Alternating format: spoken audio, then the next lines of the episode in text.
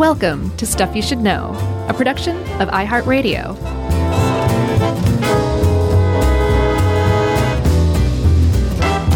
Hey, and welcome to the podcast. I'm Josh, and there's Chuck, and Jerry's over there somewhere on the other side of the membrane, because she's insane in the membrane.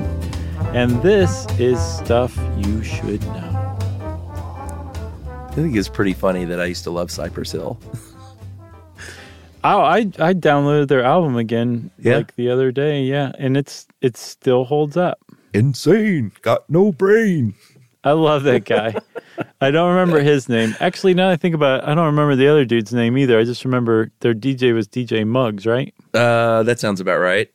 Yeah, I remember his name. I don't remember the other, like the two MCs. I don't remember. I think they liked marijuana smoke, if I remember correctly. Here or there. Yeah, yeah. They had a song about a bong, I believe. Yeah, it's from the bong. That's right. I'm going to go listen to that now.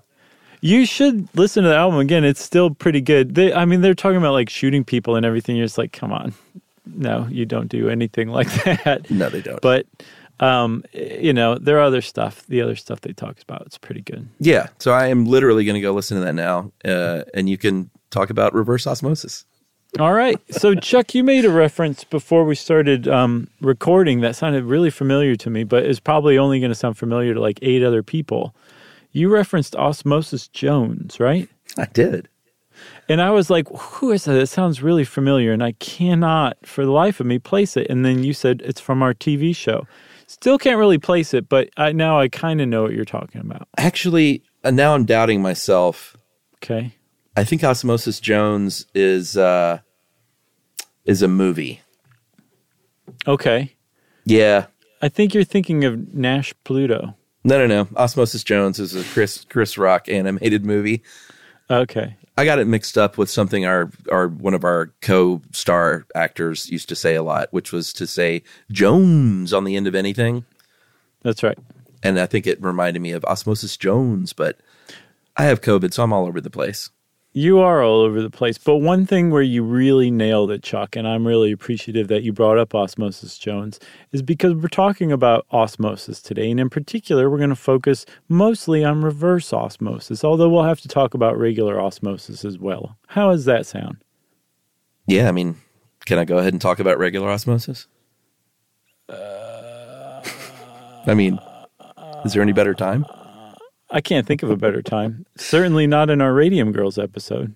Yeah. This is basically like if you took chemistry in high school and you have forgotten everything about it since then, you might hear the words osmosis and reverse osmosis and be like, wait a minute, that's tickling my brain a little bit. I know I knew that at one point. So just a little basic chemistry 101 is let's just talk about salt water. Lay it on us. Salt water is going to figure in heavily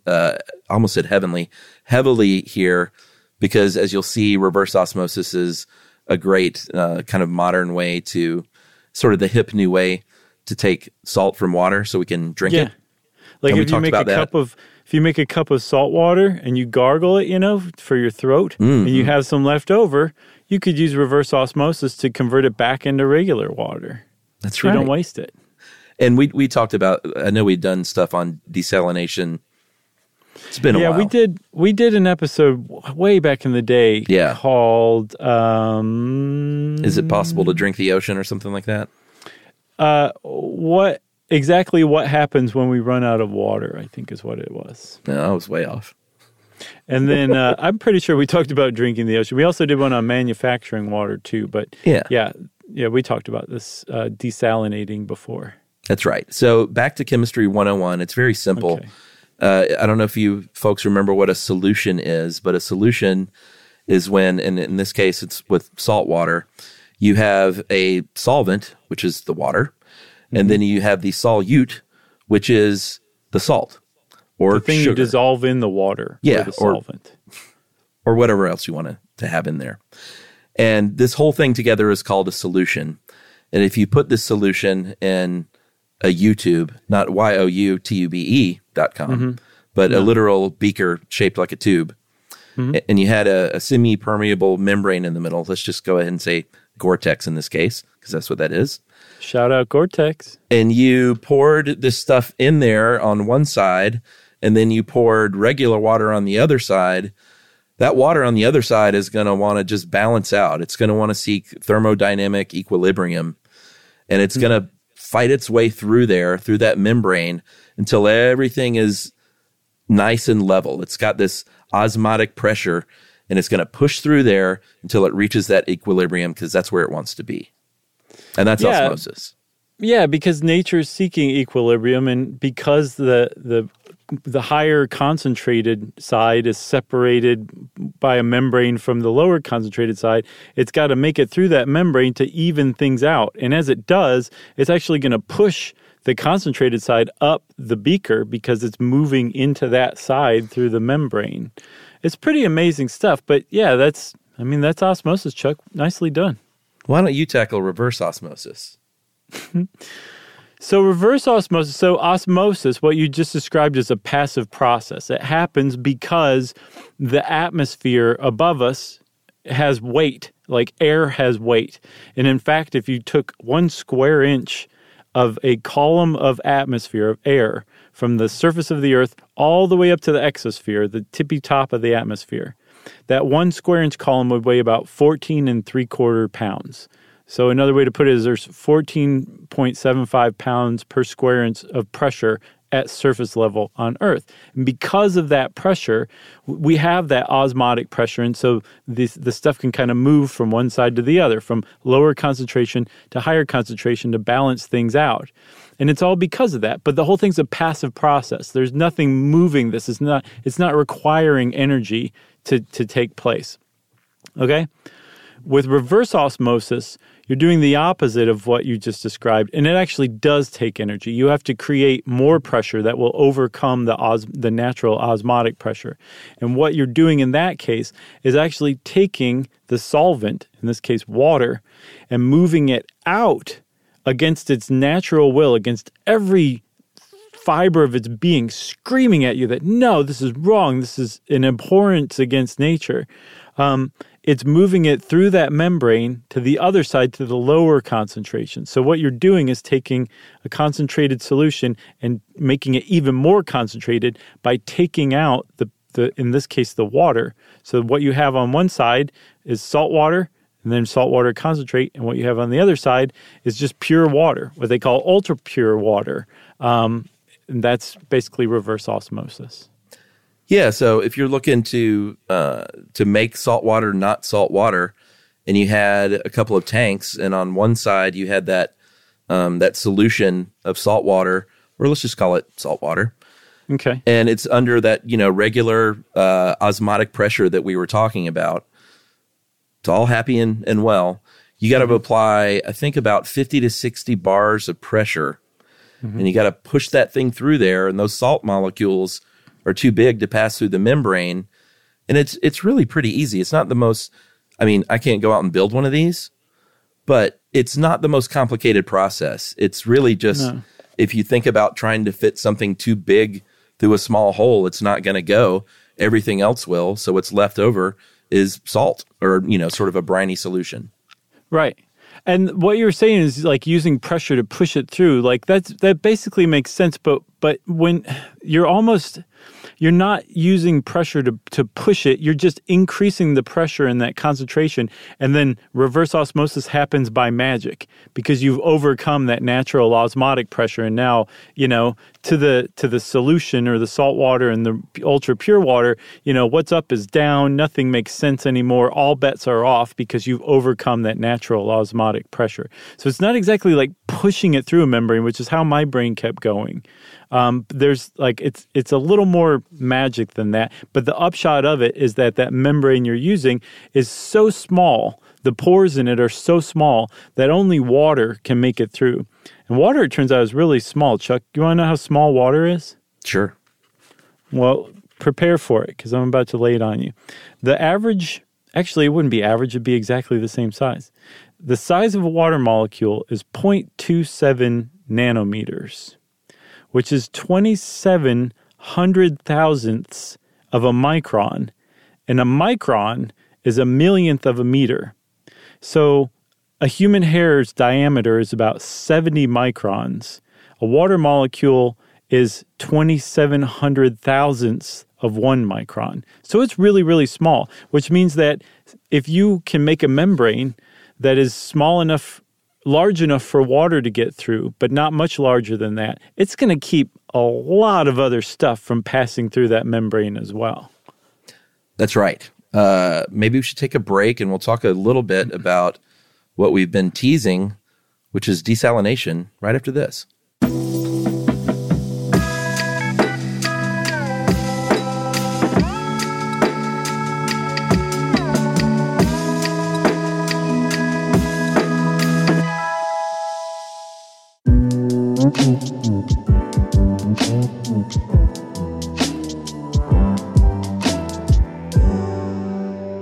All right. So if you want to, water is a commodity. We've been talking about that a lot on the show for a while and kind of trying to bang that drum that potable drinking water, it could be a crisis in the near or far future for the world. So there have been a lot of efforts over the years kind of to try and get ahead of this a little bit. And the ocean is an obvious place to look because there's a lot of water out there. Sure. So the efforts have been made since, I believe, about the 1950s to try and turn that salt water into something that people can drink or at least use, for other purposes, not necessarily like potable water, but, use in industries and stuff like that. Yeah. In particular, we've known how to distill or to get water from salt water, pure water from salt water using distillation, but that uses a lot of energy where you boil the water. It takes a lot of energy to boil water and boil the salt out of water. And that was kind of the first attempt. But I think in the 60s, they started to say, maybe we could take this osmosis thing that's happening all over the place and reverse it. And we could use that to get salt out of water. Yeah, and they figured out how to do it, and it was going pretty well, but they didn't have a great way to do it on a large scale that made it kind of financially practical to do until a couple of engineering grad students at UCLA came along. One was named Sidney Loeb, and the other was named Srinivasa Suri Rajan. Boy, I think I nailed that. Yeah, you did. Would you say it another way or no? No, and okay. I don't have their names in front of me, but I think that it sounded pretty believable, Chuck. You know what I do? Here's a little trick for you. Okay. And of course, this only works if you're pronouncing the parts correctly, but I just look them up on the internet, I call them, and ask them how to say their name. Well, you could. Sometimes I look on YouTube to see if they're interviewed, but I just spell it out dictionary style, like syllable by syllable with big spaces in between. Oh, yeah. And then do you make the one with the emphasis, the syllable with the emphasis, like in all caps or something like that? Sometimes, or I'll scribble a underline or, none of it's like real dictionary style. What's that called? The schwa. Just like pronunciation guides. Yeah, I don't even know what a schwa is. It's the upside down E. Oh, that's a schwa? Yes. What's the word we were talking about the other day that I loved? Interrobang. Schwing. Oh, yeah. Schwing. I hate schwing. You hate schwing? Oh, I think everybody hated schwing for a little while there. Yeah. Not a fan. So, all right. So I nailed those two names. They were grad students at UCLA. Right. And they were the two gentlemen who came up with this, basically the first practical reverse osmosis membrane using cellulose acetate. And it was the first time that they could actually use this on a large scale. And they did so. This is actually more of a small-scale operation, but the idea was the same at a place in Coalinga, California in 1965 that was online for 7 years and worked pretty well, from what I understand. Yeah, and at the very least, it was a very good proof of concept, I guess, and it showed that, with this new acetate membrane, like you were saying, you can get a lot more through it at a much faster pace. And that's kind of what you need if you're going to ramp this up for industrial-style production. And they definitely did. That was 1965, you said it went online? Yeah, to 72. Today as of 2019, there's now 177 different countries producing desalinated water using reverse osmosis. And in fact, there's, I think, 16,000 desalination plants in the world. By far the most are in Africa and the Middle East. But there's a total capacity now today, just since 1965 this has developed, where 100 million cubic meters of fresh water can be produced every day worldwide. That is just nuts. So from taking seawater and using reverse osmosis to turn it into pure fresh water. That's right. And those numbers are growing, and they need to, which is a great thing. I love it when we figured out how to do something, mm-hmm. and then it's just a matter of sort of getting more and more of it going. Yeah. Yeah. You know? I mean, yeah. And I think from what I understand, you know, everybody's trying to figure out, like, you know, how to build on efficiencies, sure. and how to continue to scale up, and how to use less energy and time and all that. But it seems to be one of those technologies that's roughly the same as it was when they invented it initially.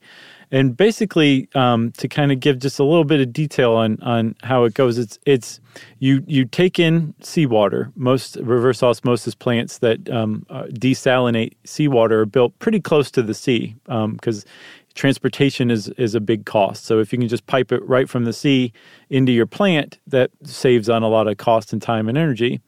It's ramped up using pumps, and then it's run through the reverse osmosis filters and under pressure, that, like you said, I think 60 bars of pressure. So it's pressurized so that it overcomes the natural osmotic pressure. And it goes over, not through. Like, I keep wanting to think of it going through, like there's a membrane in the water's way, and it has to go through this membrane. That's not how it goes. It goes through a tube, and in the center of the tube is another tube that's wrapped in the membrane. And the concentrate, the salt, keeps going, but the water that's in that concentrate, that salt, that solution, goes through the membrane into that inner tube. And that inner tube pushes that fresh water, that reverse osmosis water, along into what's called the production water stream. And then that salt water just continues along its way back out to the ocean under pressure in what's called the reject stream, which is not nice, but it's, you know, an accurate description. And then that's how, like, you would desalinate water. It is reject water stream, sure. Although, or just the reject stream. Sure. Okay, there you go. When you have three names, I think that's more an album title. So maybe just Reject Stream? Yeah, I think Reject Stream is great.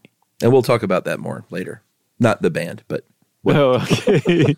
Or the imaginary band. We'll really go song by song out on their debut album. Yeah, and who's playing what? So reverse osmosis is not the kind of thing that you can just use for salt water. It's a great application, of course, but it can, you know, you're filtering something out. So you can filter out almost anything. Mm-hmm. If you have a local water source that has way too much fluoride, you can filter out some of that fluoride in a much more efficient way than you can using charcoal filtrations. We did a show on fluoride like 1,000 years ago. I remember that one. Yeah, I think it says fluoride making us stupid. I feel like that was one of our like 15-minute episodes or something.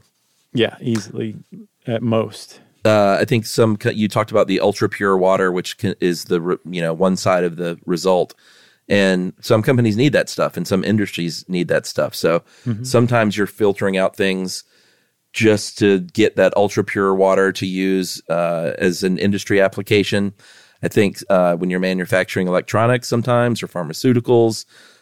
Different kind of chemicals, certain medical applications. We talked about wastewater a lot, the toilet to tap thing. That's using reverse osmosis. Right. That was one of our best episodes, I think. Do you think so? Wastewater treatment? Yeah, I mean, it's hard to say best episode when we've been doing this for 80 years, but I thought it was a good one. No? Yeah, I thought it was good too. Oh, okay. I was just surprised to hear you say that. But no, yeah, I thought it was really cool. Yeah, and toilet to tap is just gross, but it's sensible for sure. And the point of it is it's gross entirely in your mind. Like when you raise that glass of water that used to be wastewater, it's just water after it's undergone reverse osmosis. Like that's it. There's nothing else in it. There's not even a memory of that kind of stuff. You know, just despite what homeopaths say, there's nothing in that water except for the water.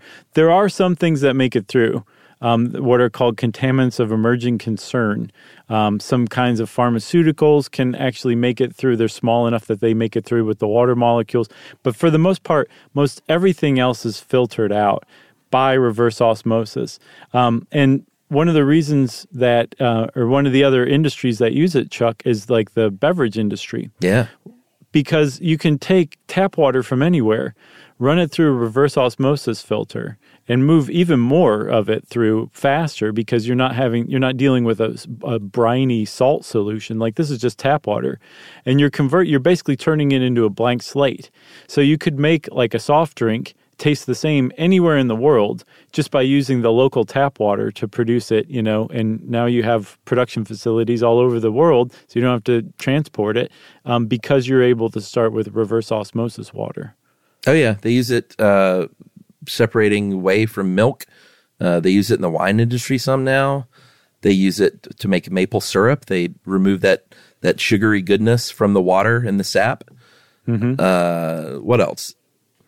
Let's see. They use it for recycling. One of the other, this is a big deal, as we'll see. When you produce all sorts of stuff through industrial processes, or if you recycle things, you have to use all sorts of other chemicals. You produce all sorts of wastewater as a byproduct.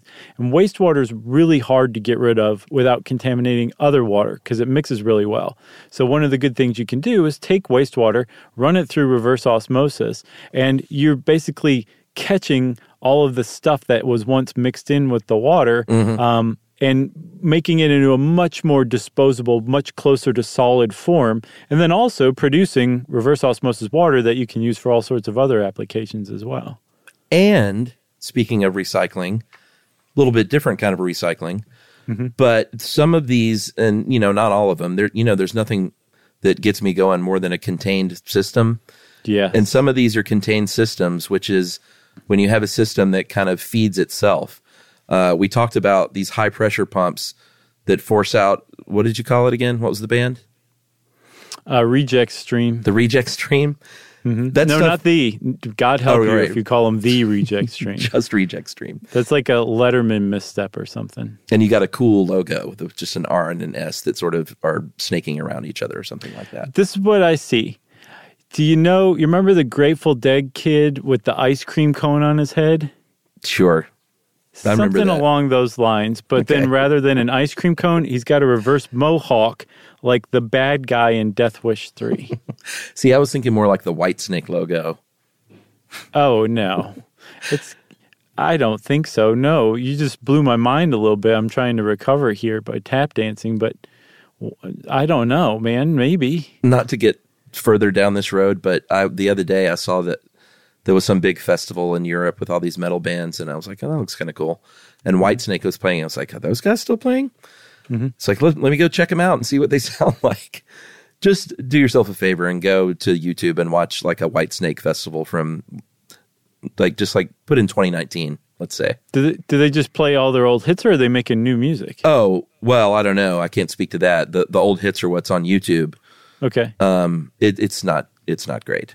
David Coverdale. So is it still okay? I'm so glad you said his name too, because I almost said David Copperfield. It's great. He makes the stage disappear beneath his feet. That's right. It makes you forget. That's the most important part. Yeah, it's not great. It's just go check it out. Boy, this COVID's got you trashing everything. The Radium Girls movie. I'm yucking yums. Whitesnake 2019. I know. I love Whitesnake. You know, Tawny Kitaen passed away. Maybe that's something to do with it. What? Yeah, she died a couple of years ago, I think. I didn't know that. Yeah, or maybe even last year. It might have been COVID. No. I don't know. I'm You're high. Riffing? Yeah. Are you on meds right now? No, I'm high on like stuffy-headedness. I gotcha. You know, the natural high. Sure. So where was I? Oh, yeah, contained system. So they're pumping out this stuff with high pressure, and as we'll see, that can go out into the ocean again, and we'll talk about that more later. But mm-hmm. They can also use that force of pumping this stuff out to mm-hmm. use it to spin a turbine, our old friend spinning a turbine, mm-hmm. and basically reusing that stuff to make it a closed system where it's operating itself. Yeah. Pretty amazing. I get jazzed by that as well. And I just realized, Chuck, basically these desalination plants that are close to the ocean are basically a giant U-tube. And in the middle, there's that membrane, but really also in the middle is the entire desalination plant. But it's just coming up one side and passing through the other. Actually, it's not a very good analogy now I think about it. But it's a U shape at least. How about that? Yeah. You can also get them under your sink or on your countertop in your kitchen. Like, it sounds like the most, you know, large-scale scientific thing you could imagine. But if you just go to a big box hardware store and you look up water filtration systems, a lot of them are reverse osmosis. Yeah, yeah. You're going to be hard-pressed, actually, to find one that doesn't have that, like one of those under-sink, like multi-filter, multi-stage water filters that comes with its own faucet that you have to install.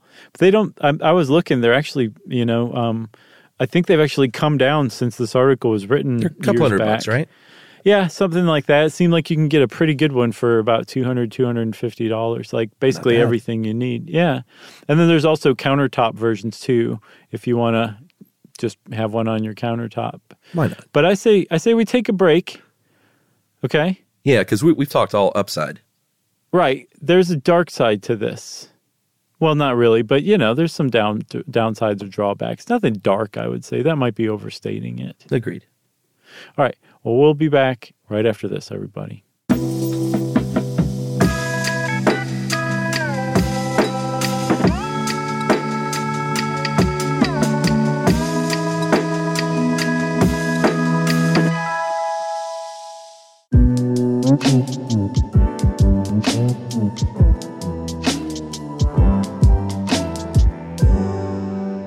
Okay, Chuck, welcome to the dark side of reverse osmosis.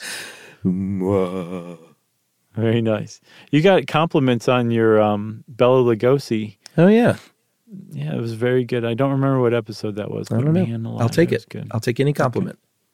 Okay. Sure. Same here. Unless you're really good at not doing podcasts well. Yeah. Took you a second, didn't it? It really did. I think I have sympathetic COVID. I'm a little foggy myself. That's sweet. Well, you know, you got to get out of that bunk bed underneath me. You might catch it. So first, before we get started, I want to shout out Perth, Australia. Chuck, get this. 43% of Perth's drinking water is made from desalinated seawater from reverse osmosis. They have two plants there. We probably drank some while we were there. I'll bet we did. I didn't know it. Couldn't even tell. Perth. So, that's right. So, you know what's funny is everyone outside of Australia got that joke, because I guarantee you they didn't show that ad in Australia. And they also think that Tom Brokaw runs Motel 6. That's right.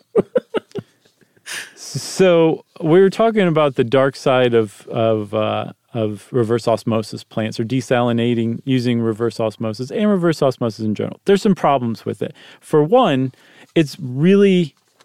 Well, I don't want to say it's really energy intensive. It's actually not as bad as you would think. But the more you scale up and, you know, where you're supplying, say, almost half of your town's drinking water through reverse osmosis desalination, like the energy usage scales up. So the cost can scale up. And then also, so does the carbon footprint of these things, because, you know, they're burning fossil fuels to run those pumps to pressurize that column of water when they send it across the reverse osmosis membrane to overcome the osmotic pressure.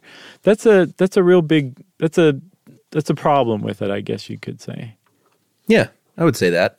Another problem that we teased earlier was the, I guess, what do you call it? A harmful byproduct, or just a waste byproduct? Reject stream. Yeah, sure. Okay. But it is a byproduct. Basically, it's salt. It's brine. It is. There's a lot of it left over, and you got to do something with it if you're not going to run it back into a closed system. And some places they just say, all right, well, it's salt water in very concentrated form, so let's just pump that back into the ocean. Sure. And I'm glad I kept reading, because my first thought was like, well, sure, it's salt water, but that can't, like, the ocean has a certain amount of salinity on purpose, probably. Right. And that can't be great to just add a lot more.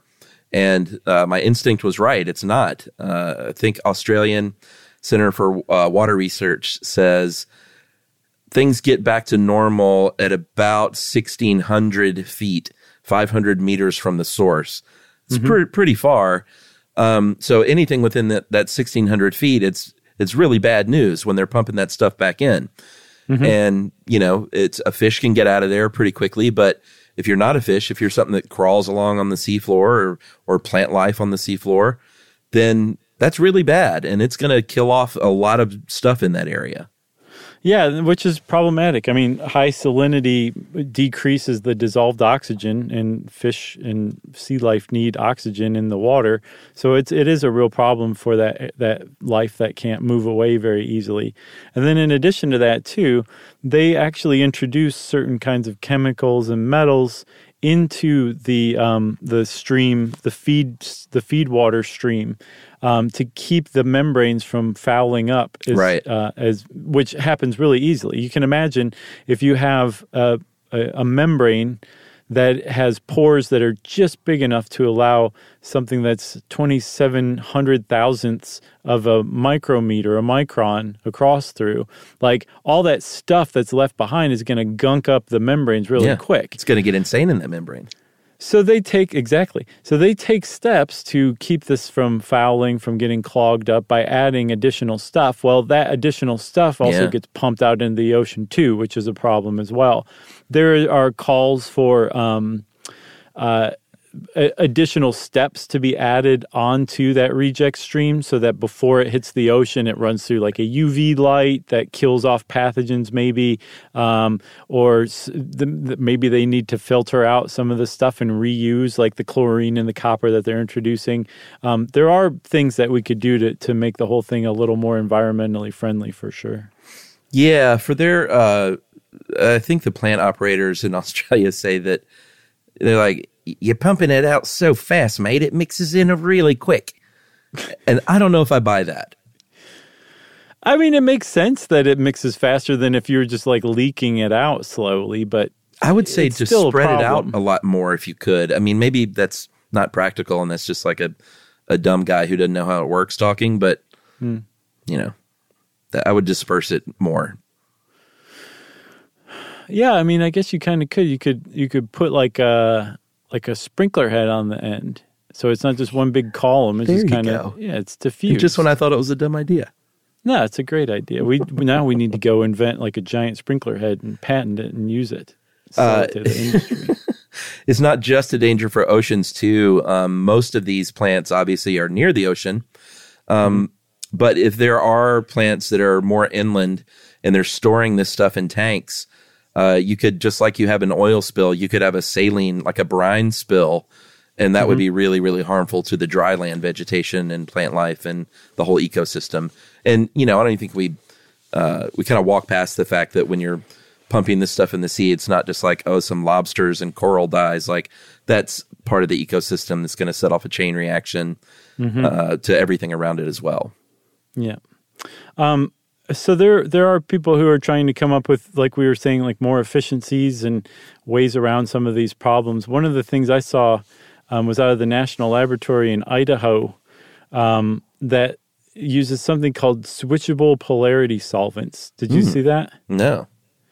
So there's a different kind of osmosis that they're using that doesn't require the artificial pressure built up using pumps and all that. So automatically it's less energy intensive. And they add a kind of chemical called a switchable polarity solvent, which when you add it to the solution, it actually raises the osmotic pressure itself. So the water comes out of solution on its own without having to be pressed. And then that switchable polarity solvent comes with it. You hit it with some heat and it basically shocks the SPS, that chemical, out of the water. And then you've just got your water, and then you just remove that switchable polarity solvent. So it requires far less energy, which is a big improvement for sure. That's pretty amazing. It is. And then I saw another one that uses a double piston setup where when they do the water treatment basically in batches, where they add it to that barrel that has the hollow barrel going through it with the membrane involved, the actual reverse osmosis filter on an industrial scale. They add it in batches, and they use a piston to push the water through. And then as the piston's moving, there's another chamber opening up behind it that's getting filled with seawater. So there's no downtime where, like, the piston moves to one side and then seawater fills up and then the piston moves to the other side. It's just constantly going back and forth, and on either side there's seawater that's being treated or filling up to be treated next. So you don't have downtime, but then also the seawater that's coming in is pushing the piston the other way too. So it requires less energy as well. And I think that one's out of Purdue. So there's some people figuring out how to make this a little better, less energy intensive, a little faster, and we'll probably see a lot more solutions, especially as water becomes more and more precious. Starting now, basically. Yeah, they're also trying to find more uses for that brine instead of trying to put it in the ocean. They're surely people can use brine, right? Sure. And there are some aquaculture applications in commercial aquaculture. I think tilapia farms, if you like tilapia, I'm not a big fan, but tilapia love really, I think high salinic, would that be it? Sure. High salinic water? Sure. I mean, at this point, it doesn't matter. All right, great. They like really salty water. That's how I should have said it. Salt water. And I think Bream do as well, so they're starting to ship some of that stuff there. Mm-hmm. And I think... sometimes it can be used to grow stuff like sea beets or in animal feed or in biofuel. But I don't think it's like there's still going to be that byproduct, even if every tilapia farm on Earth wanted this water, this briny stuff. And especially the more we produce, the more brine we're going to have. Because I don't know if we said it or not, for every 1 liter of fresh water you produce, you've got 1.5 liters of briny water, higher salty concentration water that you're sending back out to sea to kind of mess with the salinic count. So that's Reject Stream's first album. What is it again? Salinic Count. Salinic Count, Reject Stream. Yeah. All right. So, Chuck, we got to finish on this one point. There's a debate, especially it seems like on Facebook, as to just how healthy reverse osmosis water is. And in a lot of ways, it makes sense on its face, to tell you the truth. Is it really on Facebook? That seems to be the kind of, like, the kind of sites that are really... Okay. Touting this seem to have their links promoted on Facebook a lot. Gotcha. That's as diplomatic as I can. Okay. So the idea is that reverse osmosis is all well and good for preventing pathogens, viruses, chemicals, minerals, metals from passing through. And when you run water through a reverse osmosis filter, the ultra pure water you have on the other side is great. The point of that these people are making is that it's actually too great, it's too pure, and that humans actually need more stuff than just hydrogen and oxygen mixed together, that we need other kinds of like trace minerals in our water, and that reverse osmosis strips it out. So there's this there's remineralization filters that you can actually get for your reverse osmosis filter, to where it goes through all the stages: pre-treatment, treatment, reverse osmosis, and then on the other side, the last filter is remineralization, where it might add a little bit of boron, a little bit of sea salt, something like that. It's got a little calcium in it, and now the water is ultra pure, but also beneficial for your metabolism's optimal functioning. It makes a lot of sense. I didn't see a lot of academic debate over it. It was happening more peripherally, it seemed like. So that's why I'm a little incredulous of the whole thing, but it makes a lot of sense, I like a good mineral water. Yeah, and apparently also if you have reverse osmosis at your house and you are like, I can't afford a remineralization pitcher, just get yourself a little Himalayan salt or a little bit of sea salt. You should have that anyway. That's more than just salt. That contains a lot of other beneficial elements and metals, alkali, earth metals and stuff. And just put a little sprinkle in there. Yeah. And there you go. Little dabble do you. That's right. That's the second album from Reject Stream. They're going pop. They're like Kings of Leon. They started out kind of edgy, and the record company came calling, and they said, sign us up. I loved that first Kings of Leon's album, and then they They said, all right, hillbillies, go get a haircut. Yeah. And get rich. They're like, get hot. Yeah. You got anything else about Kings of Leon? Nope. Okay. Well, if you want to know more about Kings of Leon, Reject Stream, reverse osmosis, desalination, any of that stuff, go check it out on the internet. See what happens when you search all of that at once. Maybe the universe will explode. Since I said the universe will explode, it's time for listener mail. I'm going to call this, conveniently, an email from Perth. Oh, wow. Isn't that crazy? It's full circle, man. That's synchronicity. Duplicity. Serendipity. I'm not going to read it in my terrible Aussie accent, though. I wish you would. I can't do it. I'm fading. Hey, guys. Big fan here from far, far away, Western Australia. My husband and I spent 2 years traveling and exploring Australia in a ute, towing a caravan. I don't know what that is. SUV, van, truck. And in the process, discovered the delights of Stuff You Should Know. It was great for days with long outback drives. I remember our very first episode that I randomly selected when we lost our podcast virginity, cave diving, totally nuts, and we were hooked. We have since returned home to our city of Perth because of COVID, put an abrupt end to their travels. And now they listen on their daily drive to and from work. Luckily, there are so many years worth of shows for me to catch up on. On our travels, we spent a week in the outback town of Coober Pedy. That is P-E-D-Y-C-O-O-B-E-R, Coober Pedy, where a lot of the world's opals come from. You should do an episode on opals. Anywho, I couldn't help but notice that you failed to mention that town in the Selects cave dwelling episode. I listened to that one recently, despite most of the town living underground and having some beautiful underground churches. Check it out on Google. There's another anywho. Keep up the good work. I'll keep listening. Warm wishes. That is from Tamara. Well, thanks a lot, Tamara. Anywho, appreciate that. Did Tamara spell it H-O-O or W-H-O? A-N-Y-H-O-O. Oh, yeah. There's two kinds of people in the world, and it's divided by how you spell anywho. There are three kinds. You know what the third is? What? The people who don't use anywho. I don't know, Chuck. I think we all have a little bit of anywho user in all of us. I think you're right. You know what I'm saying? That brings us together. You can take the person out of the anywho, but you can't take the anywho out of the person. You sure said it. Well, thanks again, Tamara, and shout out to Perth. For a third time, might as well make it a hat trick. And if you want your town to get shouted out, why don't you get in touch with us or build some massive desalination plants, one of the two. Or a statue of us. That would help a lot, actually. You can get in touch with us via email at stuffpodcast@iheartradio.com. Stuff You Should Know is a production of iHeartRadio. For more podcasts from iHeartRadio, visit the iHeartRadio app, Apple Podcasts, or wherever you listen to your favorite shows.